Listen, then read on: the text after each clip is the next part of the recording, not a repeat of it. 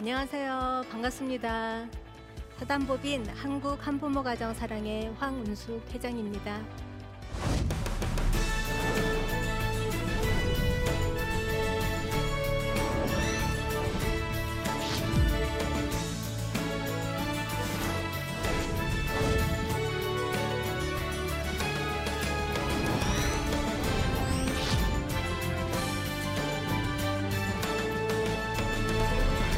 이 강은 교회 속의 한부모 가정이라는 주제로 같이 말씀을 나누고자 합니다. 우리나라 인구가 오천만이라고 하죠. 자, 그러면 우리나라 기독교인 얼마나 될까요? 어, 정확하진 않지만 어, 몇 년 전부터 우리나라 기독교인이 일천만이 넘는다. 그래서 일천만 시대라는 이야기가 많이 있었던 것 같아요. 자, 그러면 그렇게 많은 기독교인 중에서 한부모 가정은 얼마나 될까요? 자, 한부모 가정에 대한 정확한 통계는 없습니다. 그죠? 그렇지만 한부모 가정 사랑회에서 이혼자들을 대상으로 설문조사를 했는데, 그때 나는 기독교인입니다 라고 어, 설문에 응답한 사람이 그 응답자의 칠십 퍼센트가 넘었어요. 이렇게 많은 한부모 가정이 믿음 생활을 하고 있어요. 그런데 자, 일반 국민의 이십 퍼센트가 기독교인인데 한부모 가정은 칠십 퍼센트다. 어, 왜 이렇게 높을까요? 심리적으로 많이 힘든 한부모 가정이 의지할 곳이 교회밖에는 없다고 어, 역으로 생각해 볼 수 있는 부분인 것 같습니다. 그런데 실제로 이분들이 칠십 퍼센트가 기독교인이라고 했는데 믿음 생활을 잘하고 계실까요? 그렇지는 않은 것 같아요. 특히 한부모 가정을 바라보는 일반 성도들의 인식은 어떨까? 그게 저는 굉장히 중요하다고 생각을 합니다. 자, 우리는 이혼에 대해서 또는 혼전, 출산, 미혼모 이런 부분에 대해서 어, 그런 것들은 죄야 라고 인식하는 경향이 강하죠. 자, 일반적인 이야기입니다. 꼭 그렇게 생각하지 않으시는 분도 어, 있을 수 있으시고요. 또 한부모 가정은 뭔가 문제 있고 잘못된 가정이야. 그리고 비성경적인 가정이야. 그래서 어, 정죄의 대상이 된다고 생각하는 경향이 있으신 것 같아요. 크리스찬들은 자, 내 자신같이 이웃을 사랑해야 되는데 남을 뭔가 문제 있는 가정, 죄인 이런 식으로 바라보다 보니까 실은 한부모 가정 입장에서는 교회 생활이 원만할 수가 없겠죠. 그래서 교회를 떠나는 많은 사람들이 생기게 됩니다. 그 이유는 바로 한부모를 불신자로 보는 거예요. 우리 주님께서 네 십자가를 지고 나를 따르라 하셨는데 내 십자가를 내가 져야 되잖아요. 남편의 짐 어, 또는 그 가족의 어떤 짐을 내가 지고 가야 되는데 당신은 그 짐을 지지 않았잖아. 그러니까 불신자야. 이런 어, 시각이 있고요. 또 아까도 얘기했지만 죄인이에요. 성경에 결혼하고 우리가 헤어지면 안 되잖아요. 사람이 나눌 수 없잖아요. 그 관점에서 항상 죄인이라고 보게 되고요. 편견이 우리 안에 있기 때문에 어, 그런 편견으로 어, 한부모 가정을 대하다 보니까 한부모 가정은 교회를 떠날 수밖에 이제 없게 되죠. 실제로 많은 한부모 가정이 교회를 떠나면서 하는 얘기가 있어요. 이혼이 죄인가요? 이혼을 하고 나니까 우리 구역 식구가 어, 저 사람 있으면 불편해. 어, 내가 편하게 이야기를 할 수가 없어. 이렇게 이야기하기도 하고요. 어, 요즘 사람들은 너무 쉽게 이혼해. 어, 그러면서 마치 한부모 가정이 들으라는 듯이 그런 얘기를 했을 때 어, 상처를 받게 되는 거죠. 그리고 또 항상 우리는 모든 문제 해결을 무엇으로 하죠? 기도로 하죠. 그런데 너무 기도만 강조하다 보니까 또 한부모 가정 입장에서는 다른 상담이나 교육이나 교회로부터 뭔가 이렇게 어, 도움받고 싶은 부분들이 있을 수 있는데 그것들이 묵살되면서 어, 당신은 기도하지 않는 사람이구나 라는 인식을 갖게 되겠죠. 이러면서 어, 교회를 떠나가게 되는 걸 볼 수 있습니다. 자, 한부모들은 교회에서 실은 위로받고자 교회를 간 거잖아요. 이 세상 사람들 아무도 나를 인정해 주지 않아도 교회에 가면 그리스도의 사랑으로 나를 수용해 줄 거야, 나를 품어 줄 거야 하는 마음으로 갔는데 이제 그런 것들이 역으로 깊은 상처로 남게 돼서 이제 교회를 떠나가는 그런 일이 어, 발생하게 됩니다. 우리는 정말 한부모 가정, 한 영혼도 정말 소중하잖아요. 그래서 한부모 가정을 대할 때에 수용적인 자세로 대해야 될 것 같아요. 자, 수용이란 뭔가요? 나하고 가치관이 달라, 생각이 달라. 그래도 있는 모습 그대로 받아들이는 게 수용이에요. 당신은 그래서 이혼할 수밖에 없었군요 라고 이렇게 받아주는 거예요. 이해해 주는 거예요. 그리고 긍휼, 우리 주님이 우리를 불쌍히 여기서 우리를 구원해 주셨잖아요. 하나님 대신 주님이 우리에게 오셨잖아요. 그 마음으로 우리도 한부모 가정을 긍휼의 마음으로 대하고 다가가면 이분들이 감동을 받을 수밖에 없겠죠. 이분들을 존중해 주는 거예요. 모습은, 살아가는 모습은 나하고 다를 수 있지만 그분들의 선택을 존중해주고 삶을 존중해주면 이분들이 정말 그 감동 속에 역시 교회는, 역시 우리 이웃인 나의 형제 자매인 우리 성도들은 그분들만은 나를 이해하고 있구나, 나를 존중해주고 있구나 라고 하면서 더 즐겁게 믿음 생활을 하지 않을까 싶습니다. 자, 어, 한부모 가정 얘기를 하는데요. 자, 현대 사회에서는 약간 그 부정적인 인식으로 어려움을 겪는다고 했어요. 그러면 성경 속에서는 성경 속에서는 한부모 가정이 어떤 모습으로 어, 등장하고 있을까요? 자, 성경에 이제 우리 가족 제도를 잠깐 볼게요. 자, 결혼은 다 우리가 누구나 결혼하는 거예요. 하나님이 기뻐하는 결혼을 하고 있죠. 근데 이혼, 성경에서는 이혼을 어떻게 보고 있을까요? 이혼을 하지 마라 그건 아닌데, 그러니까 가장 좋은 거는 우리가 건강한 결혼 생활을 유지하는 건데 때로는 이제 음행으로 인한 어, 경우는 이혼이 이제 가능하다고 보고 있어요. 그리고 우리 잘 아는 이혼 증서도 어, 줘서 부인을 이제 내보내는 일들이 있잖아요. 근데 여기서 하나 중요한 건 어, 여성을 힘들게 하기 위해서 이혼 증서를 준 게 아니죠. 배우자가 사망할 때만 재혼이 가능하다 보니까 남성들이 부인을 사망케 하는 일이 발생하게 돼서 그렇게 어, 죽일 정도로 상황이 이럴 경우는 이혼 증서를 써주라라고 한 거죠. 여성을 보호하기 위한 것이었다고 우리가 생각할 수 있고요. 사별하면 사별 후에 재혼이 가능해요. 이제 이런 어, 제도고요. 또 한 가지 중요한 거, 재혼에 대한 거. 자, 재혼은 어, 일단은 우리가 간음으로 보는 경향이 강한 것 같아요. 예, 그래서 아까는 사발하면은 괜찮지만 어, 그 배우자가 살아 있을 때 이제 어려움이 있고요. 요즘 현대 사회에서는 우리 재결합 많이 하잖아요. 실은, 그죠? 이혼했다가도 아이 생각해서 재결합하고 이러는데, 자, 그런 재결합이 이제 구약 시대에는 어, 잘 이루어지지 않는 어, 허가 받지 못하는 그런 부분이었다는 말씀을 드립니다. 자, 이혼 또는 재혼, 재결합 이런 것들이 죄로 인식되다 보니까 부정적인 인식이 이제 강해질 수밖에 없는 거죠. 그런데 여기서 더 중요한 건 하나님이 이혼 자체를 싫어하는 게 아니라 이혼이 발생하, 발생한다 하면 그 전에 어떤 일이 일어나요?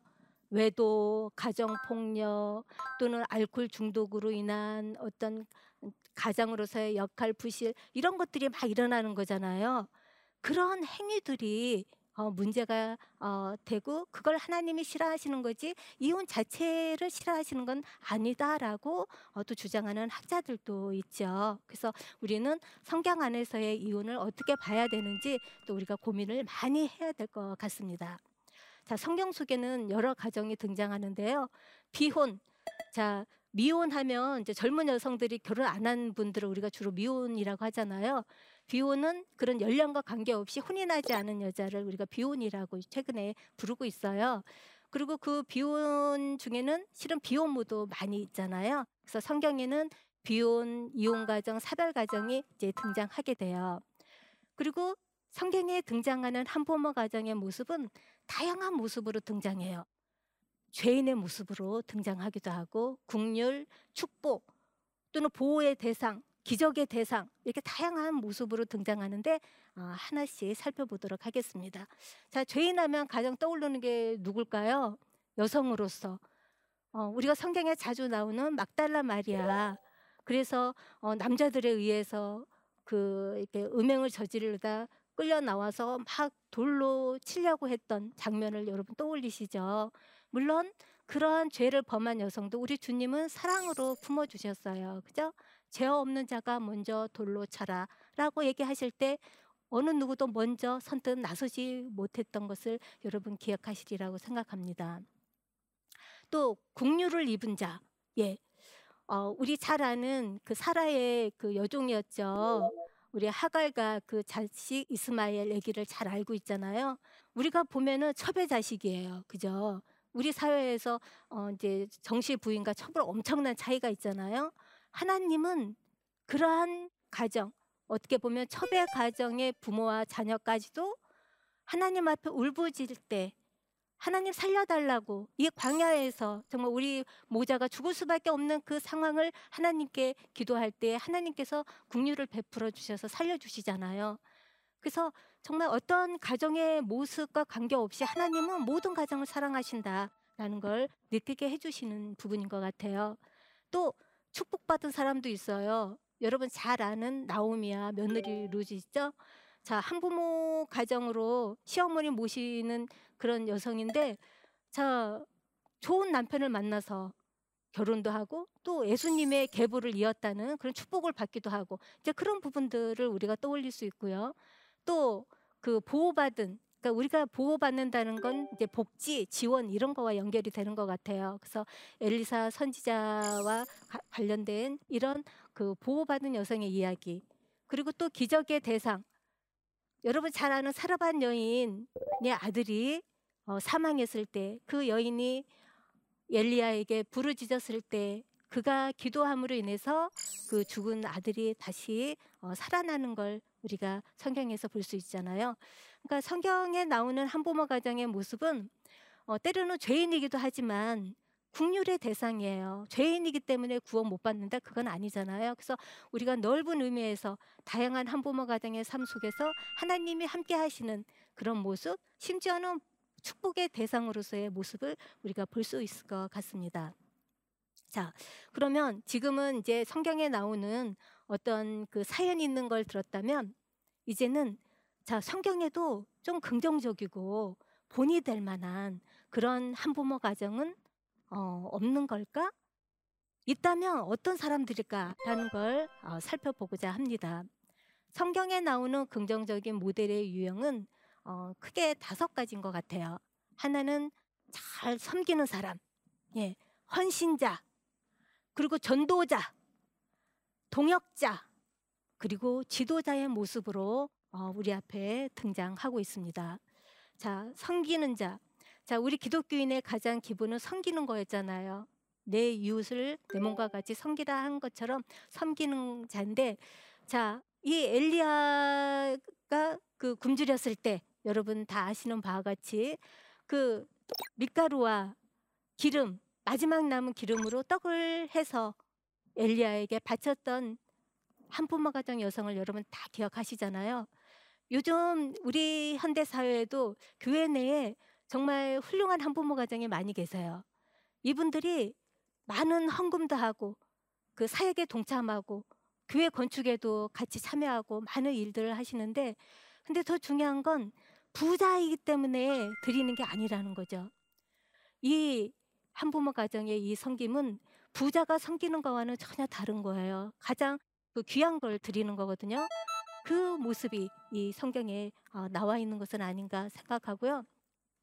우리 옥합을 깬 헌신자. 자, 우리가 그 이 옥합을 깬 여인이 막달라 마리아라고 우리가 이야기를 하는데, 정말 구제받은 여인이, 여인이잖아요. 이 여인이 하나님께, 우리 주님께 드릴 수 있는 건 자기가 갖고 있는 옥합, 그것밖에 없잖아요. 온전한 걸 다 드렸어요. 내가 조금 뒤로 빼놓고 이렇게 드린 게 아니잖아요. 이렇게 헌신할 수 있는 대상, 오늘 우리 이 교회에서도 정말 요구되는 그런 모델이 우리 한부모 가정이 아닌가 이렇게 생각이 들고요. 또 그리스도를 전한 전도자, 여러분 잘 아는 우물가의 여인, 예, 자, 이 여인은 남편이 다섯 명이나 있었잖아요. 그죠? 이렇게 남편이 다섯이나 되는 그런 여성이었지만 우리 주님은 그 여성을 정죄하지 않으시고 그 여인에게 우리 주님을 알아볼 수 있는 영안을 열어주시죠. 메시아라는 걸 증거하게 해주셨잖아요. 그런 복음을 증거하는 여성으로 우리 한부모 가정을 보여주셨다고 생각하고요. 사역의 동역자, 여러분 잘 아는 그 자색 옷감 장수 루디아, 자, 이분은 재력가였지만 예수님을 영접하고 나서는 사도들의 어떤 선교의 그 후원자가 돼서 자신의 많은 재산을 하나님을 위해서, 전도를 위해서 사용한 여성이잖아요. 현대 사회에서 정말 없어서는 안 될 그런 인물들이 이미 성경에는 많이 기록이 되어 있는 거죠. 자, 우리는 앞서 한부모 가정은 뭔가 문제 있고 잘못된 가정이라고만 생각했는데 실은 우리 신앙의 긍정적인 모델들이 우리 한부모 가정이라는 걸 우리는 성경을 통해서 확인할 수 있을 것 같아요. 이제 한부모 가정에 대한 평가도 인식도 달라져야 된다라고 저는 생각을 합니다. 자, 마지막으로 어, 지도자, 여러분 모세 아시죠?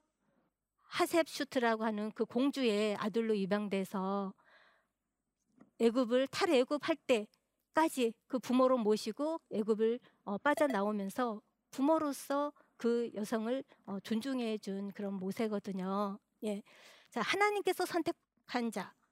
이 세상에는 양부모 가정도 있고 여러 형태의 가정이 있을 수 있는데 하나님이 모세를 선택했어요. 근데 그 모세는 한부모 가정 자녀잖아요. 오늘날 우리 교회에 어, 한부모 가정? 어, 제대로 뭐 믿음 있기나 할까? 믿음 있으면 이혼할까? 믿음 있으면 뭐 미혼모가 됐겠어? 라고 생각할 수 있는데 하나님은 그런 한부모 가정을 통해서 역사하시고 그 한부모 가정을 세워서 하나님의 사역에 귀하게 쓰일 수 있도록 하고 계시다는 걸 우리는 살펴볼 수 있을 것 같습니다. 자, 우리는 자 이제는 한부모 가정에 대한 어떤 그 이, 인식에서 좀 벗어나서 이분들이 믿음 생활을 잘할 수 있도록 돌봐드려야 돼요. 자, 어떻게 하는 게 우리가 한부모 가정을 잘 돌보는 것일까요? 자, 한 예로 우리 기독교 상담, 요즘 교회에서 어려운 분들에게 상담을 많이 제공하는데, 자, 상담, 기독교적인 상담은 어떤 상담인가요? 성경적인 어떤 그 해결 방법을 이 내담자에게 적용해서 상담하는 게 기독교 상담이 아니에요. 물론 그 부분도 굉장히 중요하지만 더불어서 상담자와 내담자가 만나는 이 과정에서 하나님의 역사하심이 하나님의 역사하심이 내담자에게 영향을 끼치는 그 과정들을 통해서 치유하는 게 목적이잖아요. 그것처럼 저는 한부모님들에게 실은 어, 불신자도 많이 계시거든요. 교회에 나가서 어, 믿음 생활을 하시라고, 주님을 영접하라고, 저는 전도를 많이 하는 편이에요. 그래서 어떤 분은 마음을 먹고 교회를 나가셨어요. 그런데 한부모 마음에는 교회를 찾아갈 때 어떤 마음이 있을까요? 뭔가 도움을 바라고 간다고요. 그런데 그분이 참 육 개월 이렇게 믿음 생활을 열심히 해도 실은 그분이 그래요. 제가 믿음 생활 열심히 하고 제가 힘들다는 말을 해도 아무도 도와주는 사람이 없어요. 물론 그분이 뭘 받자고 교회에 가서는 안 되죠. 그런데 불신자들은 어쩔 수가 없어요. 처음부터 하나님 복음을 받아들인 게 아니고 일단은 필요에 의해서 갔지만 말씀을 듣다 보면 그분이 예수님을 영접하고 구원받게 되는 거잖아요. 순서가 그렇게 되는 거잖아요. 자, 우리의 돌봄은 기도와 말씀을 전하지만 더불어 그 사람들의 필요를 채워주는 것이 우리 그리스도인의 돌봄이 아닌가 생각됩니다. 자, 한부모 가정에 대한 자세. 자, 어, 여러분은 어떠세요? 여러분 주변에 구역에 이혼한 한부모 가정이 있거나 미혼모가 있어요. 자, 여러분은 어떻게 하실 것 같으세요? 또 그동안 어떻게 해오셨어요? 물론 많은 크리스찬들이 정말 모범적인 신앙생활을 하고 있는 걸 너무 잘 알아요. 저 역시도 제가 이혼하고 한부모 가정 됐을 때 교회 근처에 가면 유한이 돼요. 내 마음이 어, 주님과 함께하고 있는, 하나님과 항상 함께하고 있는 마음이 들어서, 자, 그런데 그런 마음으로 위로받고자 찾아갔는데 이 사람을 정죄하면 이 한 부모는 이제 더 이상 갈 곳이 없게 되는 거죠. 그래서 우리가 먼저 한 부모를 대할 때 정죄하는 마음. 자, 정죄는 어떻게 해요? 내 신앙의 어떤 가치관에 의해서, 편견에 의해서 하게 되는 거잖아요. 우리가 정죄하지 말고 정말 무조건적인 수용의 자세로 우리 한부모 가정을 이제 맞아주신다면, 자, 처음에는 뭐 쌀이나 좀 얻을 수 있을까? 어, 교복이라도 좀 사주는 거 아닐까? 하는 마음으로 찾아갔던 그 한부모 가정이 우리 주님을 딱 영접했을 때 정말 그 사람의 인생이 달라지고 정말 주 안에서 참된 어, 행복을 찾아가는 그런 믿음의 백성이 되지 않을까 싶습니다. 이제는 한부모 가정이 그렇게 변화될 수 있도록 어, 도와주는 그런 참된 그리스도인의 모습으로 어, 한부모 가정을 대해주시기를 바라고요. 자, 기독 한부모 가정과 관련해서 말씀드릴게요. 여러분 한부모 사랑하시나요? 하나님이 한부모를 사랑하기 때문에 나도 여러분을 사랑합니다, 나도 당신을 사랑합니다 라고 말해줄 때 이 사람은 정말 그 감동을 하게 돼서 정말 우리 주님을 더 열심히 믿게 되지 않을까 싶습니다.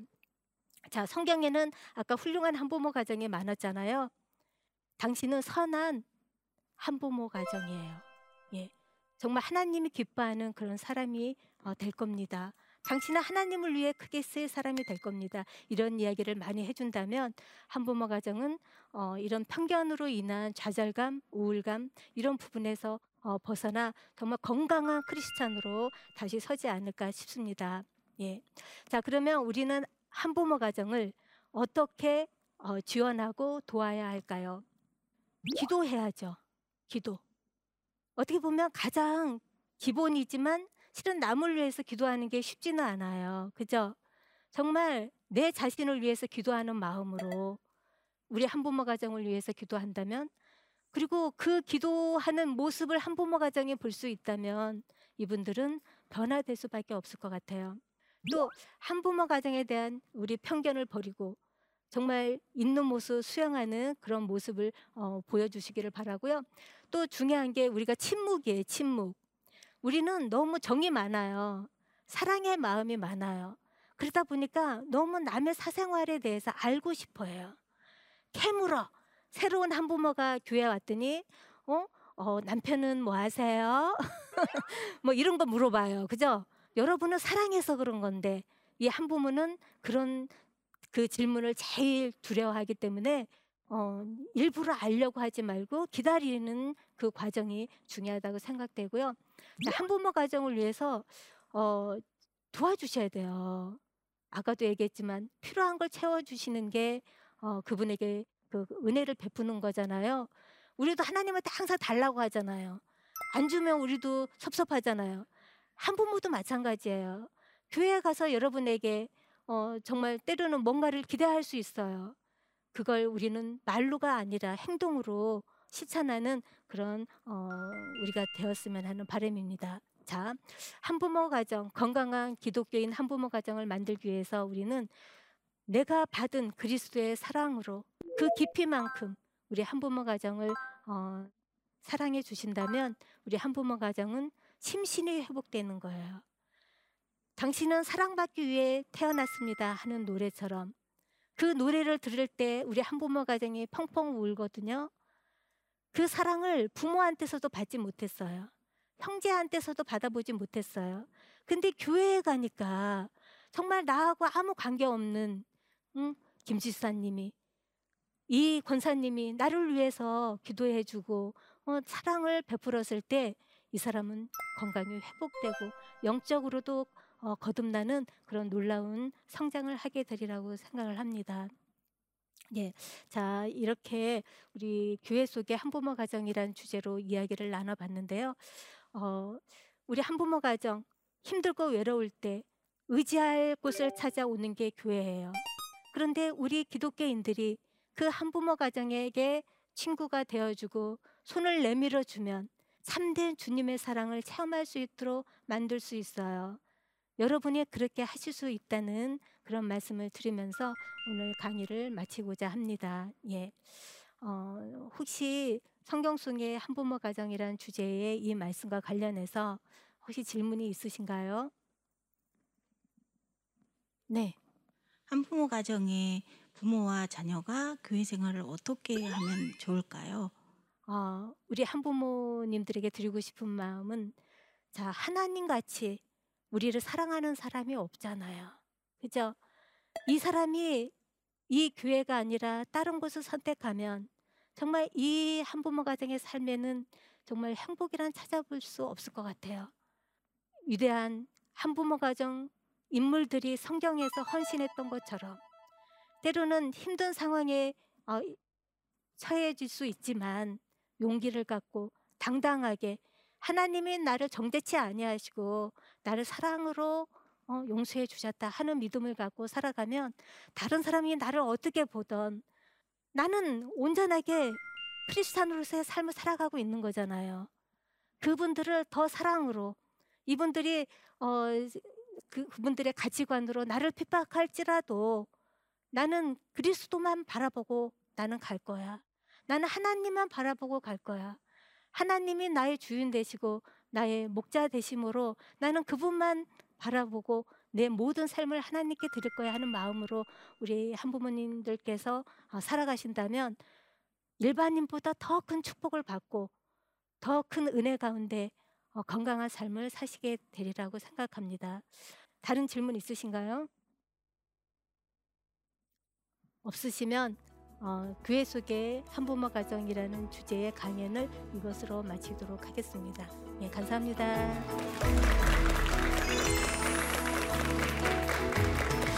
자, 우리는 이혼에 대해서, 또는 혼전 출산, 미혼모, 그런 것들은 죄야라고 인식하는 경향이 강하죠. 어, 그런 편견으로 어, 한부모 가정을 대하다 보니까 한부모들은 교회에서 실은 위로받고자 교회를 간 거잖아요.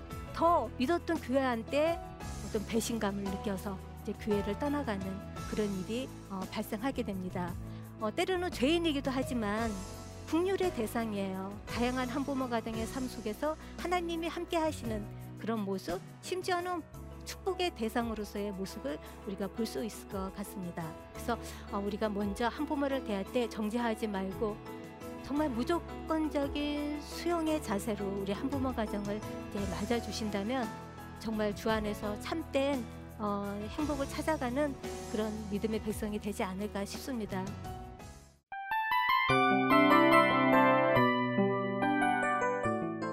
이 프로그램은 청취자 여러분의 소중한 후원으로 제작됩니다.